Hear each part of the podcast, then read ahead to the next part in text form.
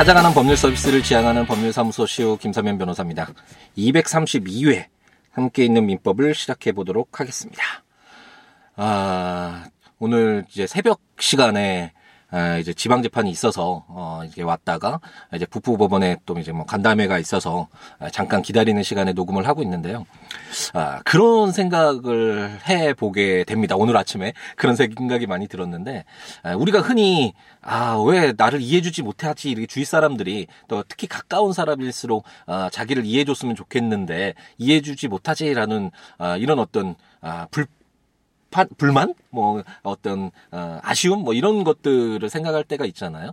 근데 생각을 해보면 어, 우리가 어떤 사람의 속마음까지는 전혀 알 수가 없죠. 우리가 어, 민법 총칙에서 법률 행위를 공부를 하면서 어떤 의사 표시가 전제가 돼서 드러난 거 어, 그거 드러나야지 그 사람이 어떤 생각을 갖고 있는지 정말 진심은 아닐 수 있지만 진의는 아닐 수 있어도 그 사람이 드러난 의사를 바탕으로 해서 우리가 그 사람이 어떤 의사를 가지고 있는지를 해석을 한다라는 설명을 많이 드렸죠. 그게 가장 기본이라고 할 수 있는데 그것처럼 어, 우리가 현실에서도 이야기를 해야지, 표현을 해야지, 그 사람이 어떤 생각을 갖고 있는지, 어떤 감정을 가지고 있는지를 알고, 어, 그것에 맞춰서 이제 그 사람이 뭐 이해를 해주든, 혼을 내든, 아니면 달래주든, 아, 이런 어떤 반응이 나올 수가 있잖아요. 그런데 우리가 표현을 하지 않는 이상 알 수 없음에도, 우리가 아, 표현을 잘 하지 못하는 그런 어떤 경향이 좀 더 있죠. 우리 어떤 문화 자체도 어, 서양에 비해서 어떤 애정 표현이라든지, 아, 아니면 말이라든지 이런 것들을 표현 표현하는 것이 좀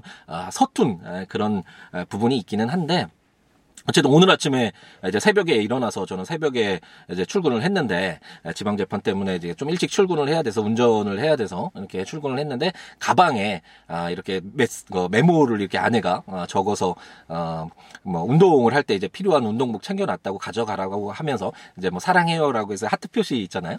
아 그걸 딱 해놓은 걸 붙여놓은 걸 보니까 아, 모든 뭐 피곤이나 이런 어떤 뭐 다른 불만이나 이런 것들이 다 날라가는 듯한 그런 기분이 느껴지더라고요. 정말 작은 에, 표현일 수 있잖아요. 하지만 그 작은 표현이 에, 그것의 상대방에게는 정말 크게 그 하루나 어쩌면 어, 정말 평생 아니 오랜 기간 동안 그런 그 사람의 삶에 정말 영향을 미칠 수 있는 것이니까 아, 그 작은 표현 하나씩 정말 좀 부끄럽더라도 처음엔 아, 이렇게 해 나가는 아, 그런 것 어떤 그런 태도가 필요하지 않을까라는 그런 제안을 이제 해보게 되네요. 오늘 아침 기분 좋게 출근해서 어, 지방 재판도 잘 끝나서 어, 기분 좋은 상태에서 지금 녹음을 하고 있습니다. 아, 우리가 지금 이제 친족법을 지난 시간에 어제 저녁에 에, 만났었죠. 아, 이제 거의 에, 일반 사법의 기본법, 일본법, 일반법이라고 할 수 있는 아, 민법의 마지막을 향해서 어, 달려가고 있는데 어, 지난 시간에 말씀드렸듯이 친족법은 아, 그 어떤 일반 뭐제 불특정 다수와 어, 제3자와 아, 벌어지는 그런 어떤 법률 관계가 아니라 가족들 간에 발생하는 법률 관계고 그렇기 때문에 어, 이런 가족 관계는 어떤 사회 근간이 되잖아요. 그렇기 때문에 당사자의 합의가 만약 어, 사회 질서에 반하지만 않으면 당사자 합의 그대로 인정을 해주는 아, 그런 어떤 취지를 가지고 있는 아, 계약법과 달리 채권과 달리 이 친족법에서는 여기에 규정된 것과 다른 내용들을 당사자 합의로 뭐 혼인 신고를 하지 않았는 했는데 내 법률상 혼인 뭐내 아내로 할 것이다 뭐 이런 식으로 어, 주장을 한다고 하더라도 그것이 사회나 아니면 어떤 이런 법률 어떤 절차에서 어, 당연히 받아들여지지 않을 것입니다. 이런 어떤 전제에서 아 이것은 아, 이렇게 정해놨구나. 아, 이것과 다른 것은 어, 인정될 수 없겠구나라는 전제에서 한 번씩 읽어나가면 좋을 것 같네요.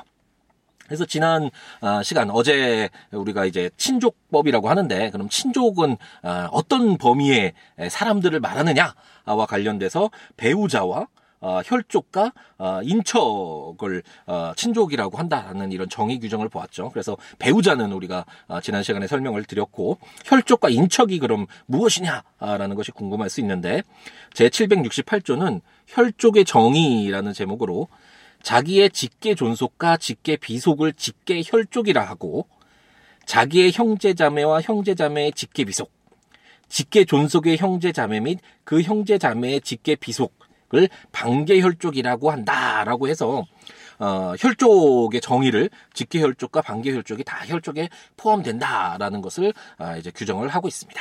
예, 친족법을 공부를 하다 보면 아, 상속도 마찬가지인데 이게 좀 도표를 그려볼 필요가 있거든요. 그림을 그려서 어 뭐 갑돌이 그런 갑돌이의 아들 뭐 을돌이 이렇게 그림을 그려나가야지 좀 헷갈리지 않지. 어 저희 재판 과정에서도 이런 거 많이 나오거든요. 상속 지분 어, 계산하고 이럴 때 그 어떠한 사람의 가계도를 그려야지 어, 어느 정도 알 수 있을 어, 그런 사건들이 꽤 많고 제가 오늘 아침 새벽에 이제 출발해서 그 의정부 재판이었는데 그 재판도 지금 한 2년 정도 가까이 이제 진행이 되고 있거든요. 근데 그 어떤 그 사망한 그 상대방 그 우리가 청구한 아, 피고가 이제 사망을 해서 근데 그 어, 사망한 사람들의 직계비속 그 상속인들을 봤을 때 상속 포기가 일어나서 또 다른 그 반계 혈족을 통해서 그 형제자매 통해서 이렇게 막 찾는 과정이 거의 뭐 1년 넘게 1년 아, 6개월 정도 걸린 것 같은데 이렇게 찾는 과정이 굉장히 힘든데 이런 재판을 하다 보면 이렇게 가계도를 아, 그려야지만 어좀 그 이해가 되는 아, 이런 재판들도 상당히 많이 있죠. 어쨌든 한번 그려볼 필요가 있는데 여기서 어, 좀 어렵지만 한번 따져보면 그렇게 어렵지 않거든요. 그러니까 어, 혈족이란 직계 혈족과 반계 혈족이 있는데 우선 직계 혈족은 자기의 직계 존속. 그러니까 어, 만약 그 저의 경우로 따지자면 저의 아버지와 어머니 이가 직계 존속이 직계 혈족에 포함되고 직계 비속은 어, 제 아들, 제 딸. 아, 이렇게 아들, 딸이 직계 비속이고 아, 부모님이 직계 존속이다라고 생각을 하면 아, 쉬울 것입니다. 이게 직계 혈족이라고 하고 하지만 어, 직계 존속과 직계 비속이 당연히 에, 아들, 딸과 아, 부모님뿐만 아니라 할아버지 그리고 제 아들, 딸들이 또 이제 자녀를 낳으면 손자 어, 당연히 어, 이제 직계 혈족이 되겠죠. 아, 그건 이제 나중에 촌수 계산에서 이제 나오게 될 텐데 어쨌든 이런 직계 존속과 직계 비속이 직계 혈족에 포함되고 그래서 당연히 혈족에 포함되고 반계 혈족은 자기의 형제자매와 형제자매 직계 비속. 그러니까 제가 어, 여동생이 있는데 여동생도 당연히 반계 혈족이고 여동생의 아들과 딸, 아, 제 조카들이죠. 사랑스러운 아, 조카들인데 이 조카들도 어, 당연히 반계 혈족에 포함된다라는 것을 알 수 있고 직계 존속의 형제 자매 및 그 형제 자매의 직계 비속. 이건 뭔가 직계 존속이 부모님이라고 어, 말씀드렸잖아요. 그러면 제 아버지의 형제자매 뭐 삼촌, 고모가 되겠죠. 그 삼촌 고모도 당연히 반계혈 쪽에 포함되고 그 삼촌 고모의 직계 비속, 그 형제 자매 직계 비속 어, 어, 사촌간이 되죠. 뭐 외가도 당연히 포함이 되겠죠. 친가 어, 사촌도 되고 이종 사촌도 있고 고종 사촌도 있잖아요. 이런 사촌들을 일반적으로 말할 텐데 물론 촌수가 이렇게 더 늘어나면서 할아버지 때는 또 촌수가 2촌으로 늘어나고 잠시 후 우리가 보겠지만 어, 그랬을 땐 촌수가 좀 달라질 수는 있는데 일반적으로 이런 사촌 관계를 반계 혈족이다라고 하고 이처럼 직계 혈족과 반계 혈족이 바로 혈족이 해당한다라는 그런 혈족의 정의 규정을 768조에서 두고 있습니다. 어느 정도 이해가 되시죠? 한번 어, 그려봐도 되고 이 정도는 그래도 머릿속으로도 그려지지 않나요? 예. 아 나의 아들, 딸 그리고 어, 나의 부모님 아, 이렇게 직계 에, 혈족이고 아, 그리고 뭐 아버지의 형제 자매 뭐 고모 삼촌 어, 이모부 아 이모 뭐 이런 분들 그리고 그 직계 비속 뭐 사촌들 이 아, 반계 혈족에 해당되는구나 아니면 내 형제자매 에, 나의 뭐 어, 남동생이 있거나 여동생이 있거나 아, 그뿐만 아니라 그 남동생 여동생들이 결혼을 해서 아이를 낳는 다음에 그 직계 비속까지도 어, 이런 혈족에 반계 혈족에 포함되는구나라고 이해를 하시면 되겠습니다. 제769조는 인척의 개원이라고 하는데 혈족의 배우자, 배우자의 혈족, 배우자의 혈족의 배우자를 인척으로 한다라고 규정을 해서 인척의 개원 그 어떤 범위에 속하는 사람들을 개원이라고 하잖아요. 그래서 어, 인척의 범인은 그럼 어떻게 되느냐와 관련된 규정인데 어, 인척은 혈족은 아니겠죠.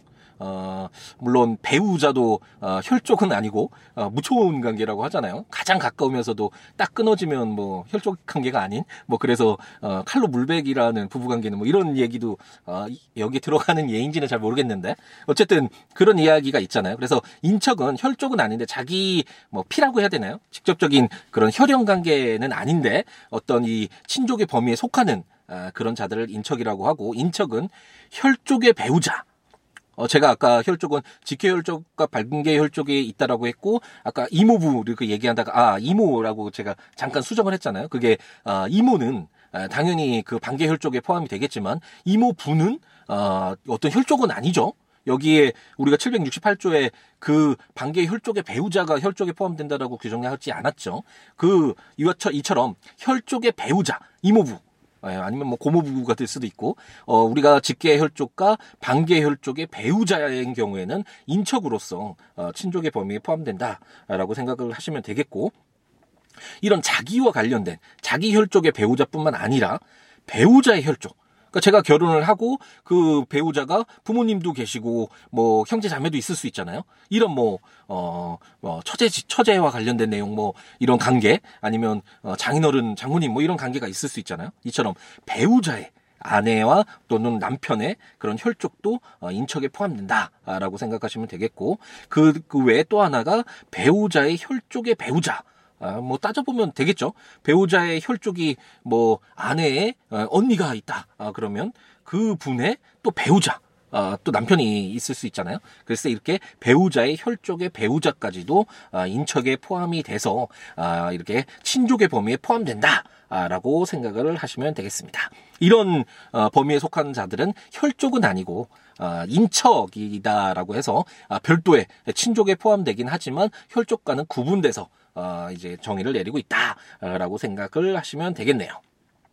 그럼 이제 그럼 그 촌수 우리 계산을 하잖아요. 사촌 관계야, 뭐 팔촌 관계야, 뭐 이런 이야기들 어, 좀 가끔가다 하죠. 어, 요즘에 많이 좀 덜해지긴 했는데 예전에는 촌수가 정말 중요했었잖아요. 그래서 나이도 훨씬 어린데 그 어른이 뭐 아재, 뭐 아저씨 뭐라고도 부르고 당숙 뭐 이렇게 부르기도 하고 이런 촌수에 따라서 많이 에, 불러졌었잖아요. 지위가 정해졌었는데 요즘에는 뭐 좀 덜하죠. 나이에 따라서 좀 촌수가 더 낮더라도 이렇게 하는 경우도 있곤 하는. 하는데 어쨌든 그랬을 때 이 촌수를 어떻게 계산할 것인가가 문제될 수 있는데 제770조는 혈족의 촌수의 계산이라는 제목으로 제1항 직계 혈족은 자기로부터 직계 존속에 이르고 자기로부터 직계 비속에 이르러 그 세수를 정한다. 제2항 반계 혈족은 자기로부터 동원의 직계 존속에 이르는 세수와 그 동원의 직계 존속으로부터 그 직계 비속에 이르는 세수를 통산하여 그 촌수를 정한다라고 규정을 하고 있습니다. 이게 굉장히 에, 따져보면 힘든데 말이 어려워서 그렇지 우리가 뭐 현실에서는 어느 정도 알죠. 이게 무슨 말이냐면 첫 번째 어, 직계 혈족의 경우에 직계 혈족과 반계 혈족이 나눠지는데 직계 혈족은 자기로부터 직계 존속에 이르고 자기로부터 직계 비속에 이르러 그 세수를 정한다라는 게 어, 제가 있으면 어, 제 아들은 어, 당연히 어, 저와 일촌 관계가 되는 것이고 제 부모님도 어, 이제 일촌이 된다. 아, 이런 어, 이야기라고 어, 생각하시고 어, 이해를 하시면 되겠고 타, 따라서 이렇게 에, 할아버지가 됐다. 그러면 할아버지는 몇 촌이 될까요? 저 제가 직계 존속에 이르는 데가 1촌이라고 했잖아요. 그럼 아버지와 어, 할아버지와 관계도 1촌이잖아요. 그럼 1 더하기 1은 2가 되겠죠. 그래서 할아버지와의 관계는 어, 직계 존속이긴 하지만 2촌 관계인 어, 직계 존속이 에, 될 것입니다. 그 내용을 담고 있고 당연히 어, 제 손자는 몇 촌일까요? 아직 뭐 손자를 보려면 아직 먼 훗날의 이야기가 되겠지만 아, 2촌 관계가 되겠죠. 제 아들과 1촌이고 아들과 손자가 1촌 관계니까 저와는 2촌 혈통 관계가 되겠죠. 이게 플러스 된다고 생각하시면 되겠고 반계 혈족의 경우에는 이제 본인으로 중심으로 해서 이제 한번 보냐 저를 중심으로 해서 어제 아버지의 만약 어, 삼촌을 한번 예로 들어볼까요? 아버지에 이르기까지 1촌이 되잖아요. 근데 아버지와 형제 사이에는 아, 이제 2촌이 되겠죠. 왜냐하면 어그 그 아버지와 그 형제 자매가 아, 이제 이촌 관계가 되니까 왜냐면 그 아버지가 할아버지로부터 일촌을 가고 그 할아버지가 그 아들애가 일촌이 되잖아요. 뭐 이렇게까지 해야 되나 싶긴 한데 어쨌든 어 이렇게 어 이촌이 되기 때문에 그렇다면 아, 할아 그 아버지와 그 그 삼촌 아버지의 형제가 되겠죠. 그 형제 사이에 이촌이 되기 때문에 그럼 저와의 관계에서는 어, 삼촌이 되겠죠. 그래서 우리가 일반적으로 아버지의 형제를 삼촌 뭐 나중에는 큰아버지 작은아버지 뭐 이렇게도 부르긴 하지만 아, 삼촌이라고 부르잖아요. 결혼하기 전에는 주로 그 이유가 이렇게 촌수를 어, 계산해 보면 우리가 그 어, 자기의 직계 종속과 직 아, 아 아니죠. 이게 아니죠. 어 잠시만요. 어, 제2항에서 770조 제2항에서 자기로부터 동원의 직계 존속에 이르는 세수 그리고 그 동원의 직계 존속으로부터 그 직계 비속에 이르는 세수 제가 어, 삼촌의 경우에서는 제가 어, 직계 존속에 이르는 세수가 1촌이죠. 근데 그 동원, 그 직, 아버지의 에, 직계 존속으로부터 그 직계 비속에 이르는 세수, 어, 그 아버지가 할아버지로부터 1촌인데 그 할아버지로부터 그 직계 비속에 이르는 또 일촌이잖아요. 그럼 아버지와 그 형제 자매 삼촌 그 형제는 이촌 관계죠. 그러니까 어 아버지가 형 어, 형제와 이촌이라면 당연히 저와 아버지가 일촌 관계니까 그 1을 더해야 되잖아요. 그래서 3촌이 되는 것이고 이렇게 세수를 통산해서 그 촌수를 반계혈족의 경우에 정한다라고 규정이 하고 있다라고 생각하시면 되겠습니다. 어, 어렵지 않은데 이게 한번 아, 이게 좀 어, 음성으로만 하는 강의의 단점이네요. 이게 칠판에 한번 그려서 보면 딱 이렇게 사다리 그리면서 그리면 간단하잖아요. 이게 어, 그 자기로부터 동원에 이르는 사람 뭐 그 동원의 직계 존속으로부터 직계 비소 그 형제 이렇게 그려서 이렇게 하면 좀 간단할 텐데 좀 말로 풀어 보려니까 쉽지 않네요. 어쨌든 어, 반계혈족 중에 에, 아버지의 형제인 반계혈족에 해당되죠. 어, 친족에도 당연히 포함되고 그 삼촌의 경우에 촌수를 따져 보면 아, 저와 아버지가 일촌 관계고 이제 일은 이제 잠재적으로 있는 것이고 그 아버지의 직계 존속인 할아버지 일촌이고 그 직계 존속인 할아버지로부터 그 삼촌은 그 자기 직계 비속이잖아요. 그러니까 또 일촌이 되고 그럼 어, 아버지와 그 형제인 삼촌은 이촌 관계가 되겠죠. 그리고 아까 우리가 저장해 놓은 일촌 관계 그걸 더하면 삼촌이 된다라는 이런 식으로 어, 촌수를 계산을 하게 된다라고 이해를 하시면 되겠습니다. 그렇게 어렵지는 않죠. 아까 제가 말로 막 설명을 하려니까 아, 좀막 헷갈렸던 것 같기도 한데 아, 좀 어느 정도 이해되시죠? 만약 이해가 안 되시는 분들은 만약 뭐 글을 남겨주시거나 아, 이렇게 메, 메일을 주시거나 주시면 제가 다시 한번 설명을 간편하게 드릴 수 있는 방법이 있을 것 같기도 한데 그림 없이도 한번 생각을 해서 전해드리도록 하겠습니다. 아, 이 차에서 이렇게 녹음을 요즘에 많이 하는데 아, 아무래도 재판 이제 기다리는 시간이 있고 변호사들이 재판 과정에 참석을 하다 보면 재판이 딱 그 시간에 어, 행해지는 경우가 오히려 더 아, 요즘엔 좀 많이 좋아진 것 같네요. 예전에는 뭐 한 시간 두 시간 기다리는 게 뭐 일도 아니었던 그런 시기도 있었는데 아무래도 뭐 재판이 좀 길어질 수 있잖아요. 그래서 기다리는 시간도 많고 그래서 이제 차에서 녹음하는 시간이 많아지는데 에, 좀 지나가는 사람들이 저 혼자 차에서 뭐 하는데 저렇게 떠들고 있나 바라보는 것 같아서 약간 아, 창피한 아, 그런 것이 있긴 하지만 아, 그래도 이렇게 녹음을 해야 아, 여러분들을 찾아뵐 수 있어서 용기 있게 예, 녹음을 하고 있습니다. 아까 말씀드렸듯이 뭐 촌수 계산 좀 더 다시 설명해 주세요 이런 이야기나 어떤 내용이라도 좋으니까 아, 저에게 연락을 주시면 되겠고 우선 뭐 법률은 어, 어 국가법령정보센터 또는 제가 전자책으로 발간한 함께 있는 민법 아니면 제 블로그 siwo.com siwo.net siwoolaw.com.net에 찾아오셔서 참고하시면서 보시면 좋겠고 어, 뭐 아까 말씀드렸듯이 이런 촌수 계산 다시 해주세요. 뭐 다른 어떤 다른 내용들 뭐 어, 문의 사항도 있으실 수 있고 어, 뭐 살아가는 이야기 어떠한 이야기라도 좋으니까 그런 내용들은 제 블로그나 아까 말씀드렸던 siwo.com siwo.net 또는 siwobooks.com 아, 아, 이런 어떤 블로그나 026959-9970 전화나 아, 시우로 골뱅이 gmail.com 메일이나 아, 트위터, 페이스북에 시우로에 오셔서 이야기 남겨주시면 서로 살아가는 이야기 나누면서 함께 에, 살아가는 그런 즐거움이랄까요? 그러니까 함께하는 아, 그런 아, 행복을 에, 누리도록 하겠습니다. 아, 날씨 정말 많이 추워졌는데 에, 건강 항상 아, 조심하시고 에, 오늘 하루도 행복 가득하게 열정 가득하게 채우시고 내일 에, 꼭 찾아 뵙도록 하겠습니다. 내일 만나도록 해요. 제발 뭐 이런 라디오 스타가 또 떠오르는데 이 말을 할 때마다 끝에 마무리를 질 때마다 그 장면이 생각나는데 내일 또 다시 이렇게 촌수 계산과 관련된 인척의 촌수도 계산을 해야 되겠죠. 그와 관련된 내용들을 가지고 찾아뵙도록 하겠습니다. 감사합니다.